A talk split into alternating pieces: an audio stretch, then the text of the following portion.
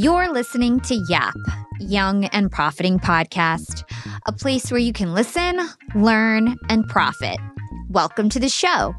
I'm your host, Hala Taha, and on Young and Profiting Podcast, we investigate a new topic each week and interview some of the brightest minds in the world.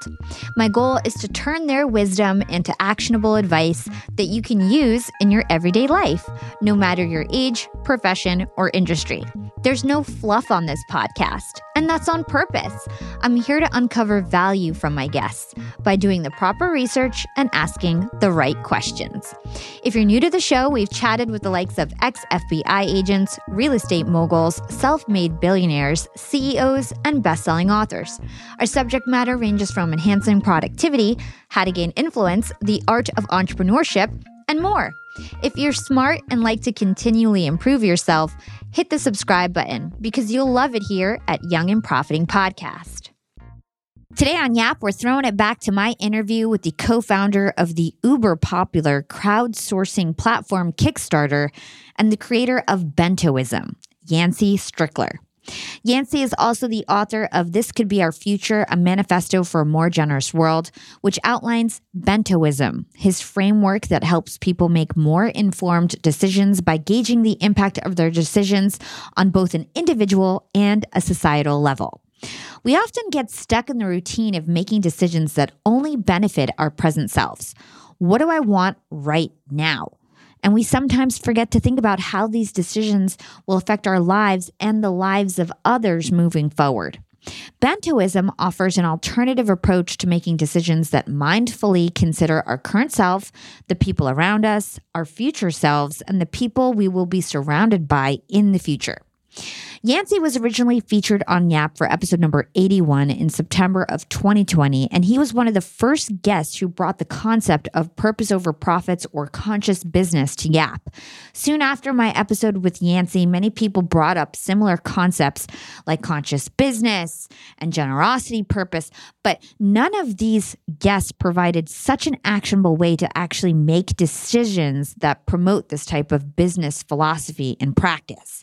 So in this episode, Yancey and I break down the components of Bentoism, and he tells me about some companies that are embodying these qualities. We also discuss the problem with financial maximization, and Yancey gives his predictions for how society will evolve over the next 30 years. If you want to peek into the future from one of the most innovative and influential business minds of our time, then Yap Bam, I highly recommend that you keep on listening. Hey, Yancey, welcome to Young and Profiting Podcast. What's up? Thanks for having me. Of course. I'm super, super stoked about this interview. So, Yancey, just to introduce you to my listeners, you are the co-founder and former CEO of Kickstarter. You are the founder of the philosophy of Bentoism, and you're the author of This Could Be Our Future, A Manifesto for a More Generous World. And before we dig into Kickstarter and Bentoism, which is such an interesting topic, I really want to talk about your career journey and your childhood. So based on my research, you actually didn't really fit in. You got bullied. You were called homophobic slurs in your own words, so much that you thought that you may be gay and you just didn't even know it. So how did this experience of being an outcast as a child really impact who you are today and some of the moves that you've made in your life? Yeah, let's just start right at the deepest, most vulnerable spot. Why not? Yeah, I think those kind of experiences shape your self-perception. Whether they're true or not, they help create a narrative about yourself. So for me, that's create a narrative of like not belonging, and even if I'm like being invited to belong, I distrust it, right? Because I just don't see that value. These things just echo, they form your anxieties and your drive. For me, growing up in the country, on a farm, no neighbors, I just read books all the time. And that's what I love to do.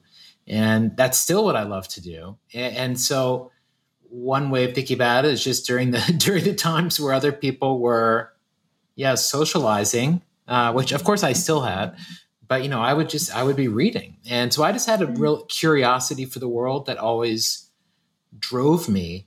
And that even when I would have these really tough moments in life, like I just sort of was always called by just an interest in the world, a curiosity in the world. You know, it really didn't beat me down in a way that it stopped me from moving. It's more that I was just like, I got to get out of here. I have to succeed. And so it played out that way. Well, that's really cool. And I bring it up not to put you on the spot or make you feel uncomfortable. It's more because I have a lot of listeners that are young and probably are getting bullied. And I want them to understand that you can come out of that and you can be super successful just like you, Yancey. Kickstarter is one of the most impressive companies of the last decade, and for you to have been a part of that and to have had a childhood where you weren't the most popular, football player in school. You don't need to be that to be successful. And actually, most people who are the most popular in school are not the most successful after school, And so I just think that's important for people to know. No, it's so important to recognize. So let's talk about your career journey before Kickstarter. From my understanding, you had a dream of being a writer. So what were some of the things that you did before you actually started Kickstarter? Yeah, I was... in college, I studied English and cultural studies and just did a lot of writing and reading. And while I was in college, I started just randomly writing record reviews, and I managed to get a couple album reviews in Pitchfork. And Pitchfork was just starting then, but it was amazing. I was one of the first, 30 people to write for Pitchfork. And that was exciting. And then I moved to New York and got basically entry-level editorial / production jobs, first at a radio station, then at a website. And at the start, all these jobs were basically some sort of data entry or using a CMS, take our stuff and put it in here so it goes on the website. But what I found was there's a lot of opportunity in those places, especially coming in as someone who was comfortable with the internet and technology. And this is when the world is still beginning to shift in that way. And I discovered something interesting for me, which is, I'd always wanted to be a writer. I thought of myself as a writer, but the organizational questions, thinking strategically, getting people to come to consensus around ideas, I discovered that those things came very naturally to me, and I didn't expect it. I didn't even want it. I actually felt almost like a sellout or a class traitor for being good at those things because I thought of myself as a creative person, but just being inside young organizations that were changing gave me enough opportunity and enough challenges to chew on that it let me discover these other capabilities that I had. And in all cases, it came in from taking my first job was $18,000 a year, taking that job and then just every day or just showing up, just thinking, how can I be useful other than doing the 10 things that I have to do? And that was really it. That's really cool. And so, like I mentioned previously, you co-founded Kickstarter, which basically created a whole new economy based on the generosity of people. Kickstarter has placed billions of dollars in the hands of creative people since it launched in 2009. More than 100,000 new ideas have generated because of it. And it was actually Perry Chen, who is one of your co-founders, who originally had the idea. So take us back to that moment back in 2009 when Perry first brought up the idea to you. What did you think about that idea? Did you understand it? And were you on board right away? Yeah. Perry had first had the idea in 2001. So, or 2001, 2002. So he had been sitting on it for a while. And he'd wanted to throw a concert and realized that he was going to have to front something like $20,000 to make the show happen, and thought, what if instead I could propose the concert to the public? People could put up their credit cards to buy tickets, but no one would be charged unless the show sold out. And so there was this notion of a conditional transaction. It would only happen if people wanted it to. And so that was the idea for Kickstarter. He shared it with me 4 years later. So 2005, we met in a restaurant in Brooklyn where he worked and I was a regular. And my first reaction to the idea was actually not liking it. I thought it reminded me of American Idol. And I'm just like, why do we need people voting on stuff? Is that how we want culture to happen? Really? And we just ended up talking about how, think about the the niche artist or the person who has the online community that's like so dispersed in the real world, but you know, if they could only gather the people on the web, you know, something would be possible. And so, you know, we started working on it and found our third co-founder, Charles Adler, about a year later.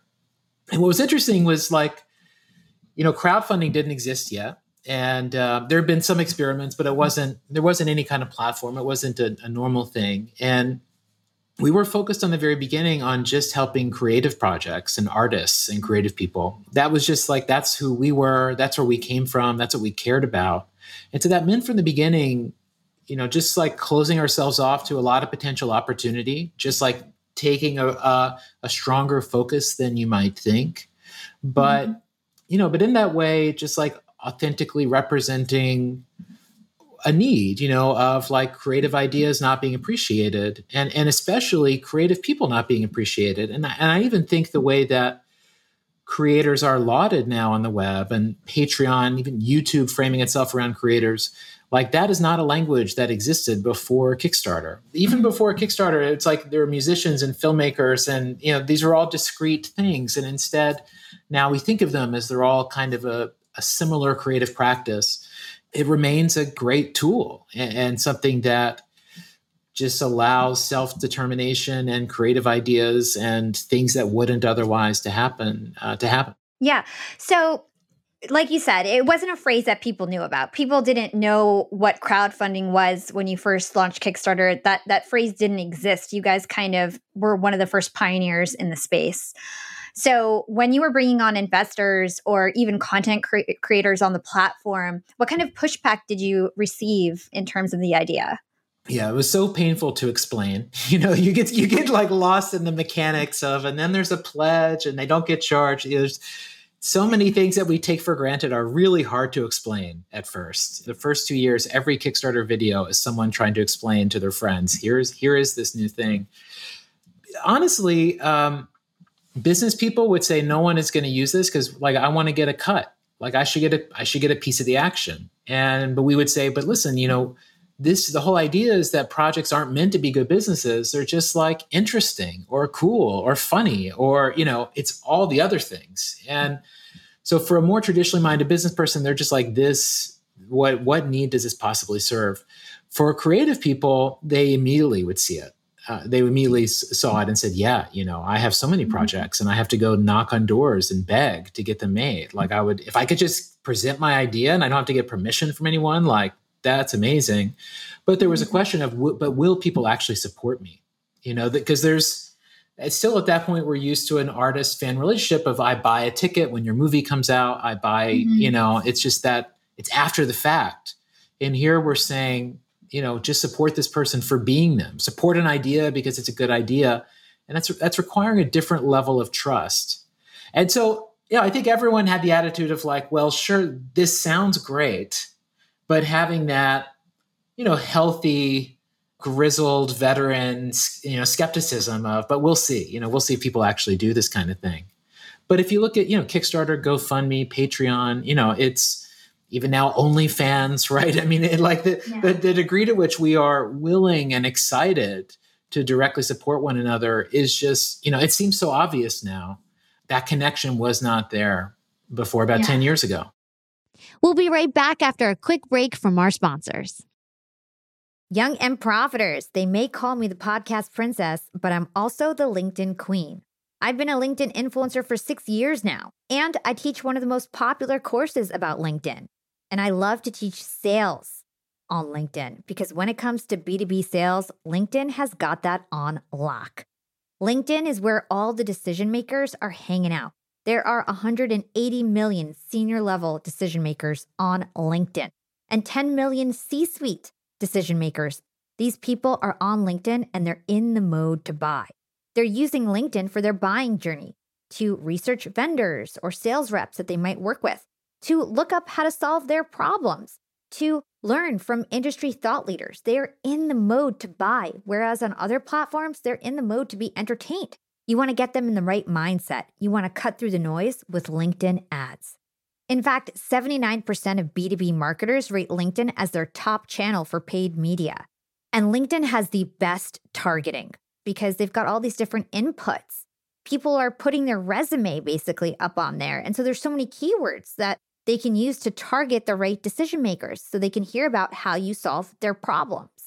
And I've got a special gift for all you young and profiters who want to try LinkedIn ads. You can get a $100 credit. LinkedIn was super generous. If you want to make B2B marketing everything it can be and get a $100 credit on your next campaign, go to linkedin.com/yap, Y-A-P. Again, if you want to claim your credit, go to linkedin.com/yap. Terms and conditions apply. Young and profiters, we are all making money. But is your money hustling for you? Meaning, are you investing? Putting your savings in the bank is just doing you a total disservice. You got to beat inflation. I've been investing heavily for years. I've got an E-Trade account. I've got a Robinhood account. And it used to be such a pain to manage all of my accounts. I'd hop from platform to platform. I'd always forget my Fidelity password, and then I have to reset my password. I knew that needed to change because I need to keep track of all my stuff. Everything got better once I started using Yahoo Finance, the sponsor of today's episode. You can securely link up all of your investment accounts in Yahoo Finance for one unified view of your wealth.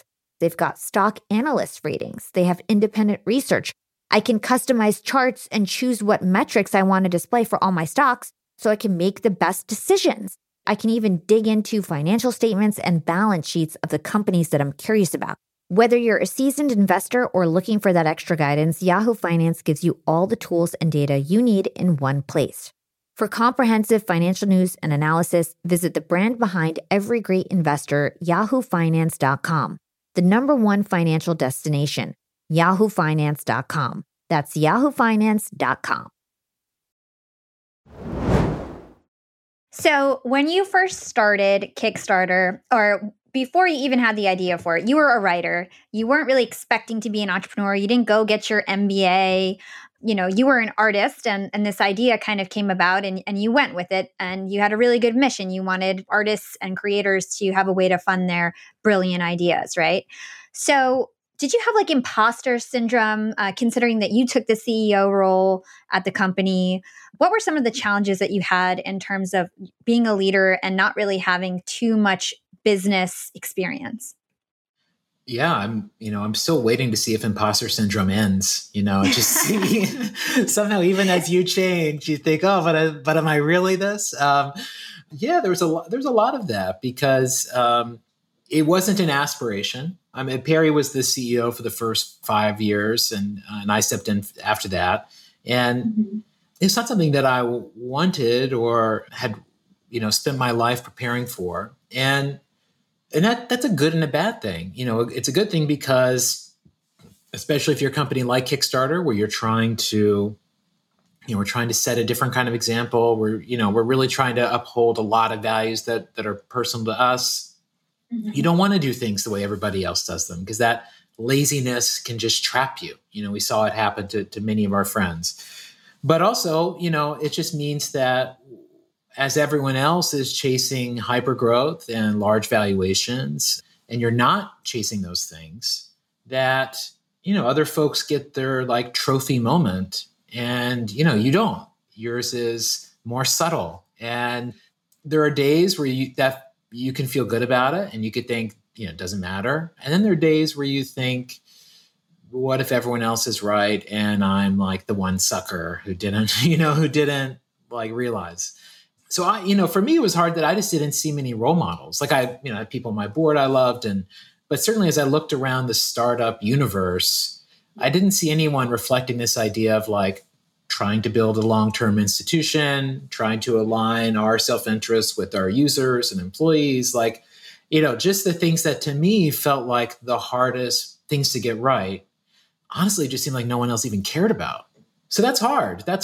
Yeah, and it's and it's even something that like even inside the company, there is, because we all live in the same world. And so employees might want, hey, can we raise a lot of money to go chase growth to match what a competitor is doing. And so it's not just that like there are these Scrooge McDuck like sitting somewhere. We're all a part of this. I'm a part of it too, right? And so there's a lot that you end up having to balance there. In the end, what I found is that I was ultimately able to just act in a way that is deeply true to who I am. You know, I don't really look at anything I did and see any moment where I think that I was out of alignment with what I believe is important, what I care about. You know, did I always make the right decision? No. Did I, you know, did things always work out? No. But on that deeper level, I think it was always on point to some degree. And and again, I have friends who were founder CEOs, more successful, funny phrase to use in this context, but more successful, became very wealthy, all, you know, followed the traditional path. And I think there you find there's still a lot of regret. There's guilt, you know, do I deserve this? There's, you know, did I do things the right way or not? You know, maybe I took some shortcuts that are possibly creating some challenges now. How do I feel about that? So there's a lot you end up carrying. But yeah, so having the confidence to be yourself in a job like that, you know, I definitely don't feel like I mastered that, but I think I held the line well enough. Yeah, for sure. I definitely think that you did. Just to give my listeners some context, Kickstarter is a public benefit corporation, correct? And that's a PBC is what people call it. And I personally never heard of this company structure before researching you. It turns out there are a few other large corporations like Patagonia and Method Products that are also PBCs. But explain to our listeners what that is and how that makes you different from other companies and startups, or how that makes Kickstarter different, because I think it will help them understand what you were just talking about a little bit more. Yeah, a PBC is a for-profit company that has taken upon itself and has a legal classification where it is required to balance the financial interests of shareholders, which is what every company in America is held by over the last 50 years. But you're meant to balance the financial interests of shareholders with producing a positive benefit to society. And so most companies have the attitude that you make as much, you just maximize for profit. You create a corporate giving program to apologize later for all the rivers you polluted. And, you know, we hope that works out in the long run. I think we can look around us to see how well that strategy plays out.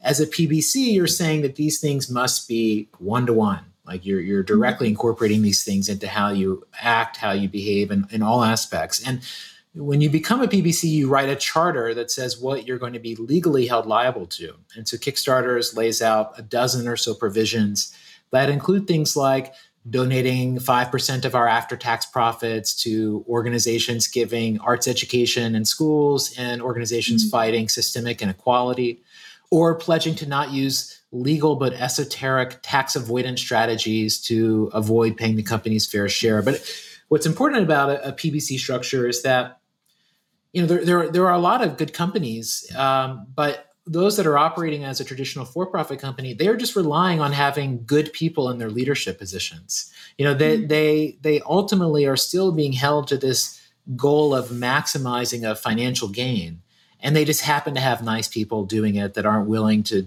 do all the things that you can do. As a PBC, the company's legally held to this, and it can't change. Like the company, you know, I'm no longer the CEO of Kickstarter. The CEO now is Aziz Hassani. Has to follow these same ideals. So the same will be for the next Kickstarter CEO, and on and on. So we ultimately felt like this was a structural way to keep us honest, a structural way to keep the company aligned with its community of creative people. And, you know, we as founders said from the beginning, you know, we didn't want to sell the company. We weren't trying to IPO. Just like, can we create a thing that does what it's supposed to do, that doesn't screw it up, that fulfills that purpose? And so I think the PBC is a structural way to do that. It's not perfect. It doesn't solve it. But I think it is a model, and definitely more people are using it. Yeah. So you just brought up financial maximization. So I think that's a great transition into our next topic, which is what you really focus on now, like speaking about and Bentoism. So this idea of financial maximization, it boils down to meaning that the right choice is whatever option makes the most money. And this concept was first introduced by the famous economist Milton Friedman in 1970. And so we're so used to this wave of the world where money drives everything. everything. Profit drives everything. Even like GDP is how our country is measured on our success as a country. So tell us about, you know, this economist who put out this op-ed in New York Times and how that really changed the world. What was the world like before that and what happened after that? Yeah, I mean, Milton Friedman is a brilliant economist with, you know, many, many great additions to our knowledge of the world. And it was 50 years ago, actually, to this week, that he wrote this New York Times essay that said that the social responsibility of a business is to increase profits. And that at a moment when companies were really held to this notion of the public good, and companies were celebrated for being things like GM saying what's good for America is good for GM, that it was an argument that all that was wrong and that actually they were overcomplicating things and businesses should just focus on maximizing profits. Now, I think there's some wisdom to what he says, but that became a license to basically just for business to absolve themselves of any responsibility other than their own returns. And so you see this dramatic shift in how America functioned that happened in 1973, where basically worker wages just stopped growing. From 1973 to today, the average American's wage has grown by about 10%. That's 10% since 1973, the same year Pink Floyd's Dark Side of the Moon came out. It's like 50 years, 10% raise. Meanwhile, the cost of everything are crazy higher. Education, housing, healthcare, everything else. So people are like getting pinched in this crazy way. There's a study that just came out today from the Rand Corporation, which is, I write about in the book, a very reputable government organization that did a study to say, you know, what if wages kept growing after 1973 the way they had for the previous 30 years, which you think of as the golden age of capitalism? The average American salary today would be jumping from something like $70,000 to like $110,000. And what they found is that every single income group, like the lowest paid person would be getting $68,000 a year. And the only group that loses out on income is the 1%. Even the 99th percentile person sees their incomes gain. But yet the way the system worked changed. It fundamentally changed. And it changed to optimizing for shareholders. And that produced private equity. That produced companies offshoring jobs. That produced the fragility of the American industrial sector today. And that produced all these things. They're all justified by this notion of, well, if it maximizes our financial interests, then it's good. But we have reached the end of that story. It has not worked. America is falling apart. Our environment is incredibly unstable. We're going to find it very hard to just be, we already are, thinking about the normal, let's all grow our businesses, whatever, 10%, when there is so much instability and where the weather can wipe out billions of dollars of capital investment in a day, you know, overnight. And so we're in a moment where that mindset is shifting, but it really took such a strong hold in the world. Maybe my favorite place is in a study of college students that's happened every year since the 1960s that is about their goals in life. And in 1970, the most important life goal for a college freshman was to, quote, develop a meaningful philosophy on life. 84% of college students said that was essential. That year, the number of people who said being rich was essential was about 28%, 28% of college students in 1970. The most recent year the study came out in 2017, 82% of college students said being rich was essential. And only 40% said having a meaningful philosophy on life was. And this is a rational response to how our world has changed. And so, you know, this is something that I think is at the moment of a breakdown, kind of an empire is breaking down at this moment. But I really have come to feel that this invisible assumption that the right outcome is the financially maximizing one has just been this sort of invisible litmus test that has been applied to the world continually over the recent decades. Yeah. So let's talk about values a bit, because I think values are really important in this whole conversation. Right now, the world and America and with capitalism, we value money and maximizing money. What are some of the other values that we could have in play that could mean success? Like, what other measures of success are there? Yeah, well, I think that mastery is a great one. Mastery is the act of just getting better at something. If you follow like the James Clear Atomic Habits world, that is like the true art of growth is actually you yourself getting better. You're not demanding anything more of anyone else. You're just personally improving. There are values like fairness. There are values like communityship. There are values like purpose that we see are incredibly important. But, we see it like we assume that all those things must take a back seat to providing for your own financial needs, right? I mean, to pursue a job or a career with purpose, to some degree, is seen as indulgent. It's privileged. And in a sense, it is, because for half the population, that really is a hard ask to make, just because the degree to which opportunity is not being evenly distributed. But so I think that those values are very alive. I mean, in that survey of college freshmen, I mean, the same percentage of college freshmen want to have a family every year. Like, that has not really changed. We still value these same things, but the issue is that they're getting more and more squeezed by our need to make financial ends meet, by our need to have healthcare. And then we tie our notion of self-worth and self-esteem to getting those things. And then you get into that dangerous loop where you are making enough, you're making more than enough, but you build a lifestyle to match it. Nothing feels like enough. And then you become the heavy polluting Uber consumer that is making themselves unhappy and is destroying the earth at the same time. And you look at anyone that has like a VP, SVP level job at like a big company, there's a high chance that their life is something like that, right? And this is like these notions of success. They box us into these corners where we're really causing a lot of damage, even though we don't recognize it. And now a quick break from our sponsors. Young and Profiters. Yap Media is growing so fast. I have 10 open roles just this month. In the past, it would take me so long to find hires. I have to go on all these different job sites. I have to create my own skills assessments. That's why I let Indeed do a lot of this heavy lifting for me. Indeed is the powerful hiring platform where I can attract, interview, and hire all in one place. Indeed has things like skills assessments, where when we have specific roles, we can find an assessment that matches that role and we can make sure they have the skills that we need. Then I can focus on culture fit. I can make sure they're scrappy enough and are obsessed with excellence and do all the things that we need to do for them to fit in at Yap. And Indeed streamlines hiring with powerful tools like Instant Match. An Instant Match basically matches you with candidates as soon as you put up a job post with people who are qualified right away. It's instant.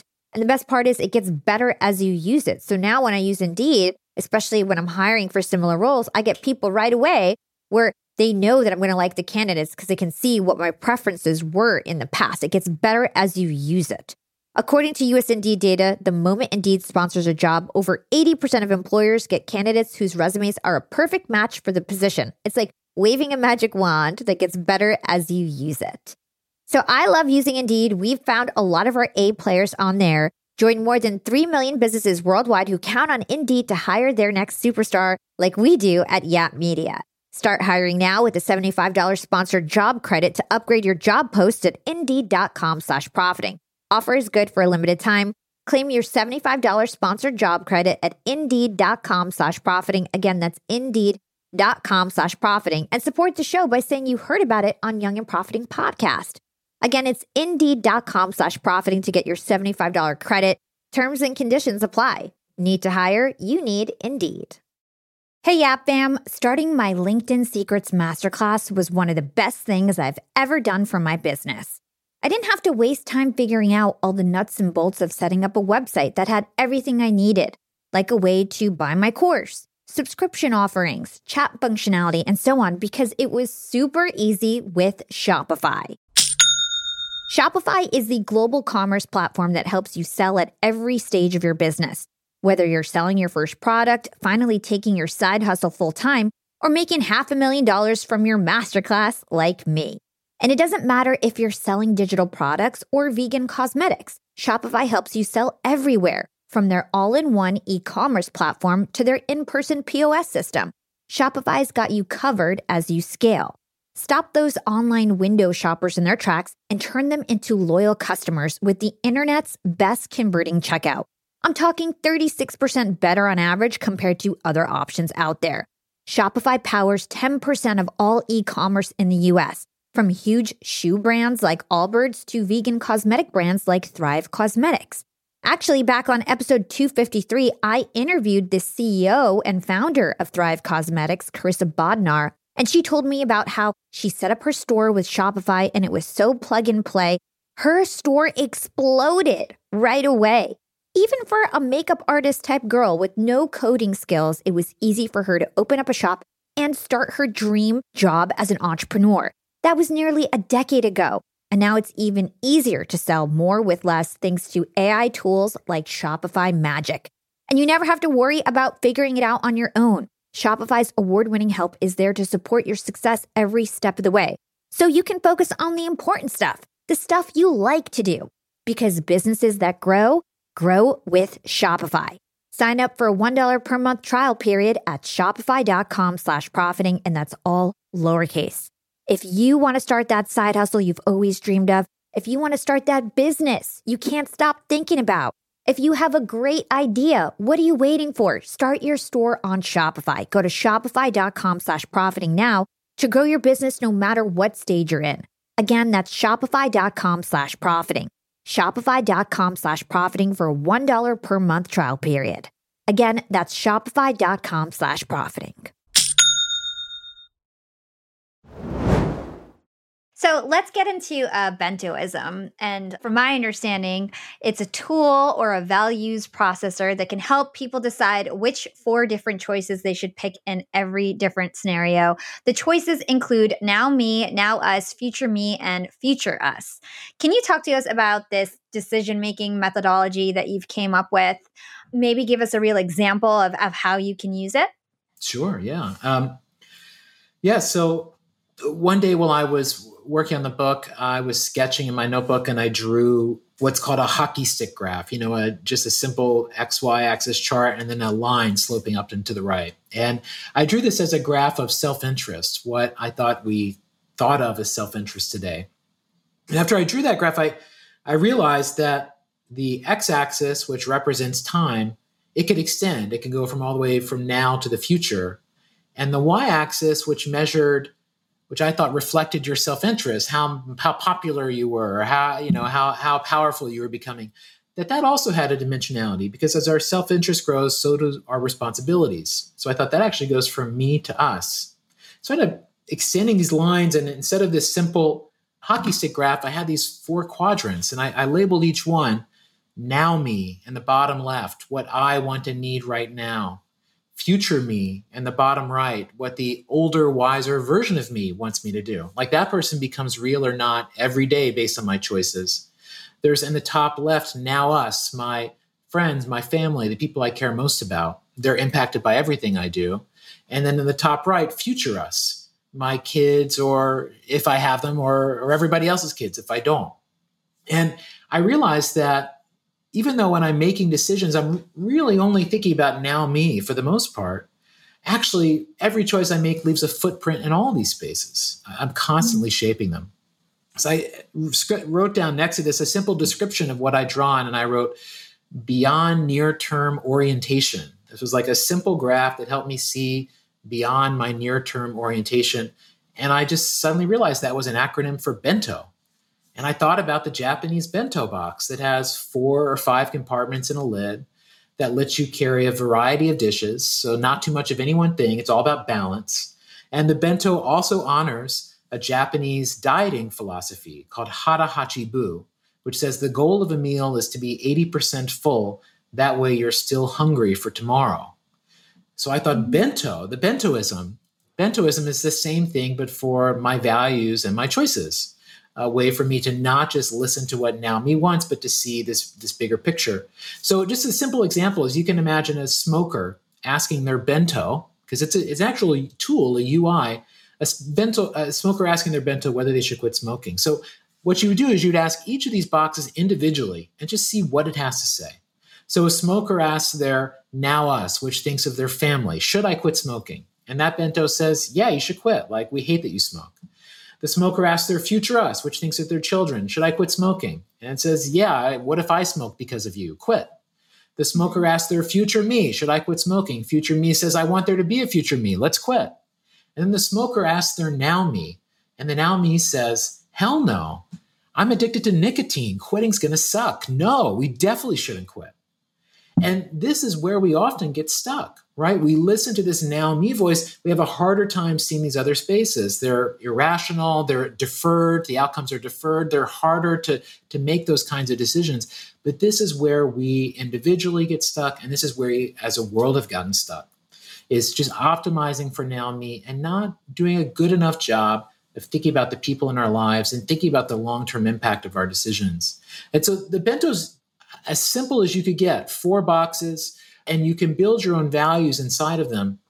And I lead a community called the Bento Society, several hundred people, and we come together every week to build our Bentos, to go through creative exercises, to better understand what we want, to better think about the future, what we're working towards, to feel connected with others. And the goal of all this work is to redefine what the world sees as valuable and in our self-interest in 30 years. By 2050, this can happen. By 2050, the same way that we view short-term individualism, that every decision's about now me, that we just take that as a given.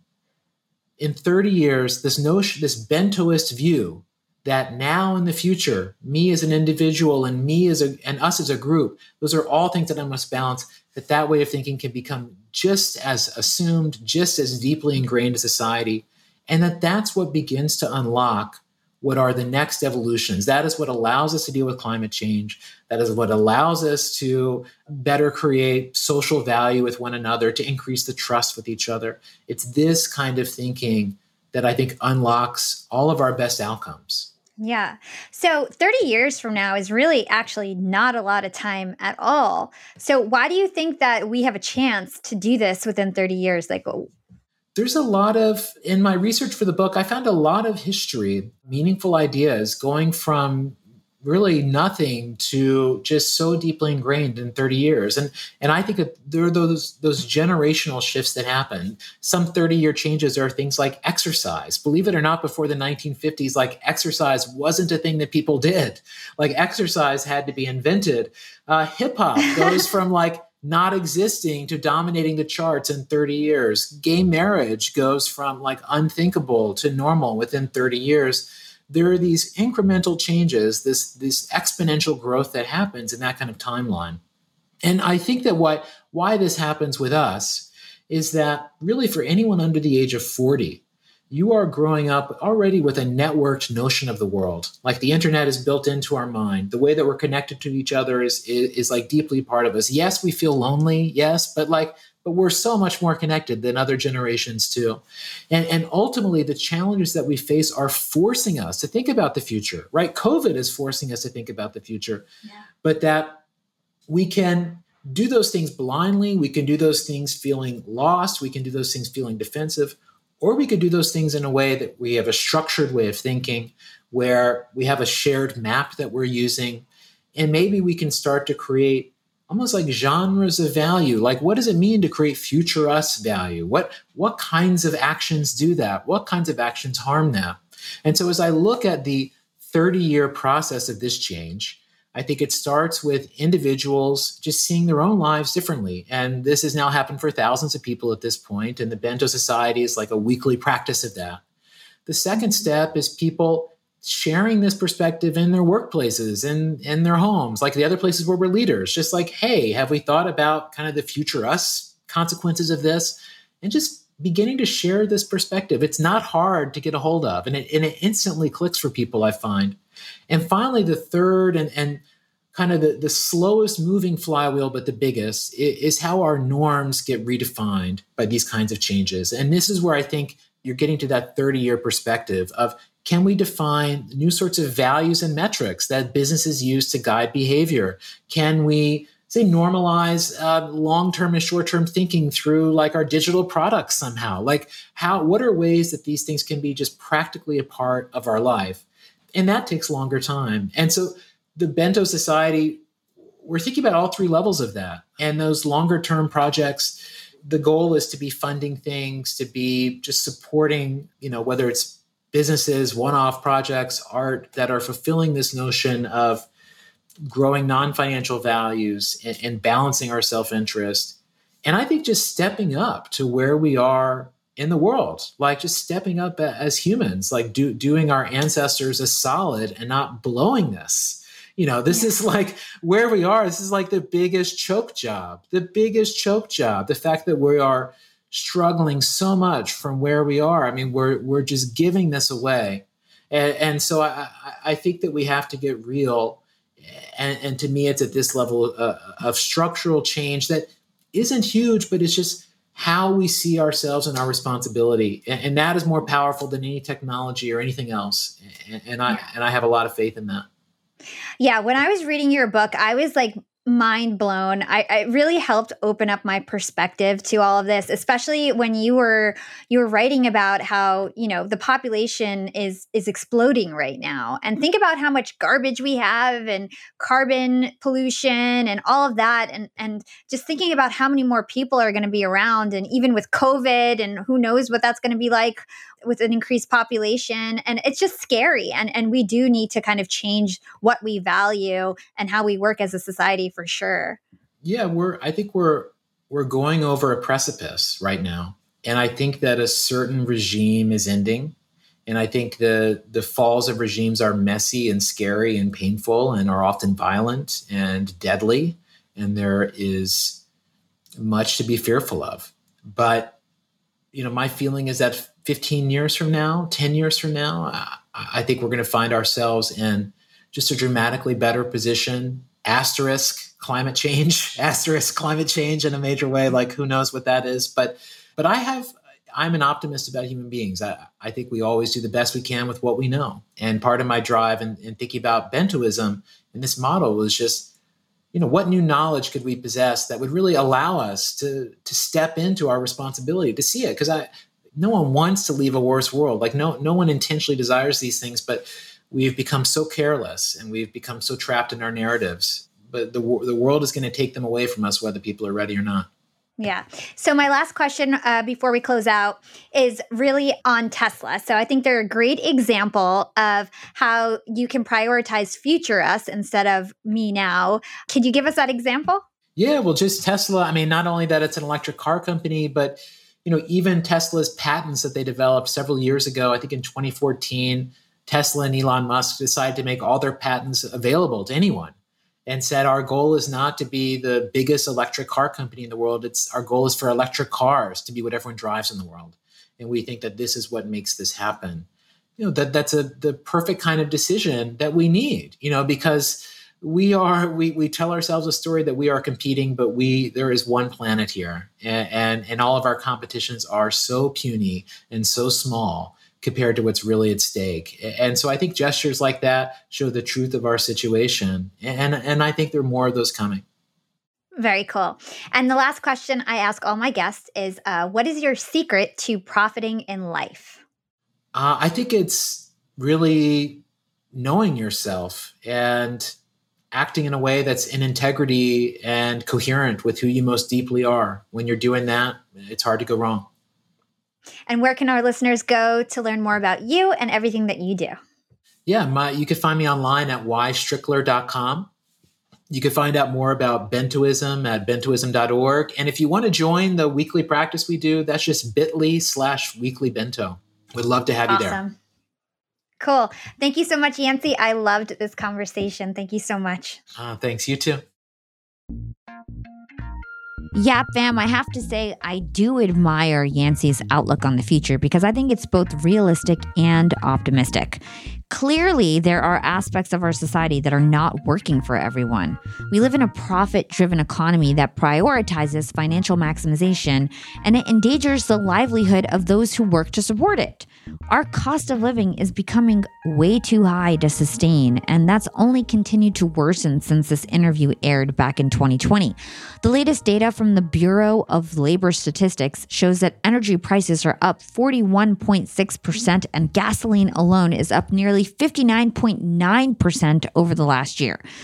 Yet I do believe there is hope for our future young and profiters. When a system becomes unsustainable, it eventually crumbles and it will be rebuilt into something much, much stronger. Fingers crossed, at least. Part of the problem is that our current economic system uses profits to measure success primarily, but there are so many other variables that can give a better assessment of a business's potential for growth. For example, evaluating customer loyalty. This is something we just talked about earlier this week in episode number 186, Love Your Customers with Fred Reichheld, who is the creator of the NPS survey. Things like customer loyalty can give you a hint of how a business will perform in the future, not necessarily just their profits. And let's face it, in today's day and age, short-term individualism and financial thinking are hidden defaults that are so powerful that we hardly even notice them. It's just a way of life right now. But Yancey and the Bento Society is on a mission to make a multidimensional lens for self-interest and values the default point of view by 2050. Just one generation from now, they hope to make this big societal shift. And I believe it. I've been seeing this theme of conscious business bubbling up on the podcast for almost 2 years now. So many powerful and successful people, from Ryan Blair to Derek Kinney to John Mackey, the CEO of Whole Foods, they're arguing for conscious business, which is along the same lines of Bentoism. And Yancey really gives us a strong framework to put it all into practice. I actually just put out a Yap Snacks on conscious business just a week or two ago. And this really rounds out that conversation with an actionable way to actually make decisions that will contribute to a more conscious way of doing business. And so Bentoism, it's the theory that self-interest is multidimensional. That's the key right there. It's that self-interest goes beyond just you in the now. Today, we see self-interest in terms of short-term individualism. It's what I want right now. While this perspective is in our self-interest, it really doesn't capture the whole picture. Bentoism, a way to remember Bentoism and what it means. It's an acronym for beyond, B-E, near-term orientation. Bento, beyond near-term orientation. It's a wider lens for what's valuable and in our own self-interests. This includes what I want as an individual right now, now me. It also makes space for the considerations of our future selves, future me, the people we rely on and who rely on us, now us, and the next generation, future us. All of these spaces impact us and are impacted by us and the decisions and actions that we make and take. They are all in our self-interest. Bento is a simple and useful tool for making decisions and setting strategies that look beyond a short-term individualistic view. And like Yancey said, the next 10 to 15 years are going to be pivotal to how we function as a society. And it's up to us young and profiters out there, the innovative community of learners who want to make a difference, to intentionally make decisions that will serve us now and in the future. Bentoism for a better world, Yap Fam. Thanks so much, Yap Fam, for tuning in to this episode of Yap Classic featuring Yancey Strickler. Be sure to listen to the full episode, number 81, Bentoism for a Better World. And check out Yancey's website and the online Bentoism Hub, both of which we've linked in the show notes. And let me know what you thought about this episode. My favorite thing is to get your reviews. Apple Podcasts has been on fire lately. We've been getting tons of reviews. Apple Podcast reviews mean the most. I love them so much. In fact, why don't I go read a couple off right now? I mean, I check it out all the time. I literally have it bookmarked here. I can just pull it up on the fly. Was not planned or in my notes, but I'll just pull it up because I love your reviews. I read them all the time. It makes me feel really good. It boosts my confidence all the time. And it makes me feel like I'm providing meaningful, valuable work, because for me, it's not just about making money. It's not just about having a platform. It's about serving all of my listeners, right? All right. So let's give a couple shout outs here from some recent Apple Podcast reviewers. Let's start with Jerry P. 1200 and He or she says valuable insights. Hala and her guests always deliver more value than promised. The guests Hala hosts on her show are experts in their fields and provide insights and suggestions that make listening worth your time. If you're looking for actionable advice and information, then Hala's podcast is the podcast to which you need to subscribe. Oh, thank you so much, Jerry, for that awesome review. Now, let's see. This one is from CZGlass72 from Apple Podcasts. By the way, some of these usernames are really silly, so it's always good to put your name if you're going to drop me a review so I can shout you out properly. So CZGlass72 says, morning walks with Hala. Hala's gifted in interviewing, and her authenticity and curiosity are exciting. I'm not young, but I'm most definitely profiting from her guests. Thank you so much, CZ Glass. We actually have listeners of all ages. I think some of my biggest fans of this podcast are between the ages of 40 and 60. And so young and profiting just means young and profiting at heart. I think one day we'll probably rebrand the podcast to Yap Podcast and no longer be young and profiting, because I think a lot of people feel alienated from the name. If you do, let me know on Instagram or LinkedIn or wherever you want to reach me. You can even drop it in a 5-star review in terms of your feedback. If you want us to change the name to Yap and you no longer want it to be young and profiting because you feel like it's alienating, let me know. Okay, one more. This one is from Nusheen, and I think that's a woman. She says, love Hala's energy and confidence. For a little while, it was hard for me to figure out if I was part of the target audience because I don't consider myself to be super young anymore. But once I started listening, I realized the show is really for all ages. Love the show on Hala's energy, insightful questions, and of course, the value-packed nature of the episodes. Thank you so much, Nusheen. And again, another young and profiter who might not actually be so young. You don't need to be young biologically to listen to this podcast. You just need to be young at heart. So there you have it. Yeah, bam. I hope you enjoyed the show. I hope you enjoyed the shout outs at the end here. Again, if you want to thank me and the Yap team, drop us a 5-star review on your favorite podcast platform. You can find me on TikTok, Instagram, Twitter at Yap with Hala. You can also find us on YouTube if you like to watch these sort of things. Go look at our YouTube. We're popping right now. Our YouTube is on fire. We're really putting a lot into our videos, and my studio looks great. If you haven't seen it, my studio is awesome. My dream studio. And I'd love to hear from you guys. Big thanks to my Yap team. Love you all so much. Couldn't do this without you. Thank you for all your support. You guys are amazing. This is your host, Hala Taha, signing off.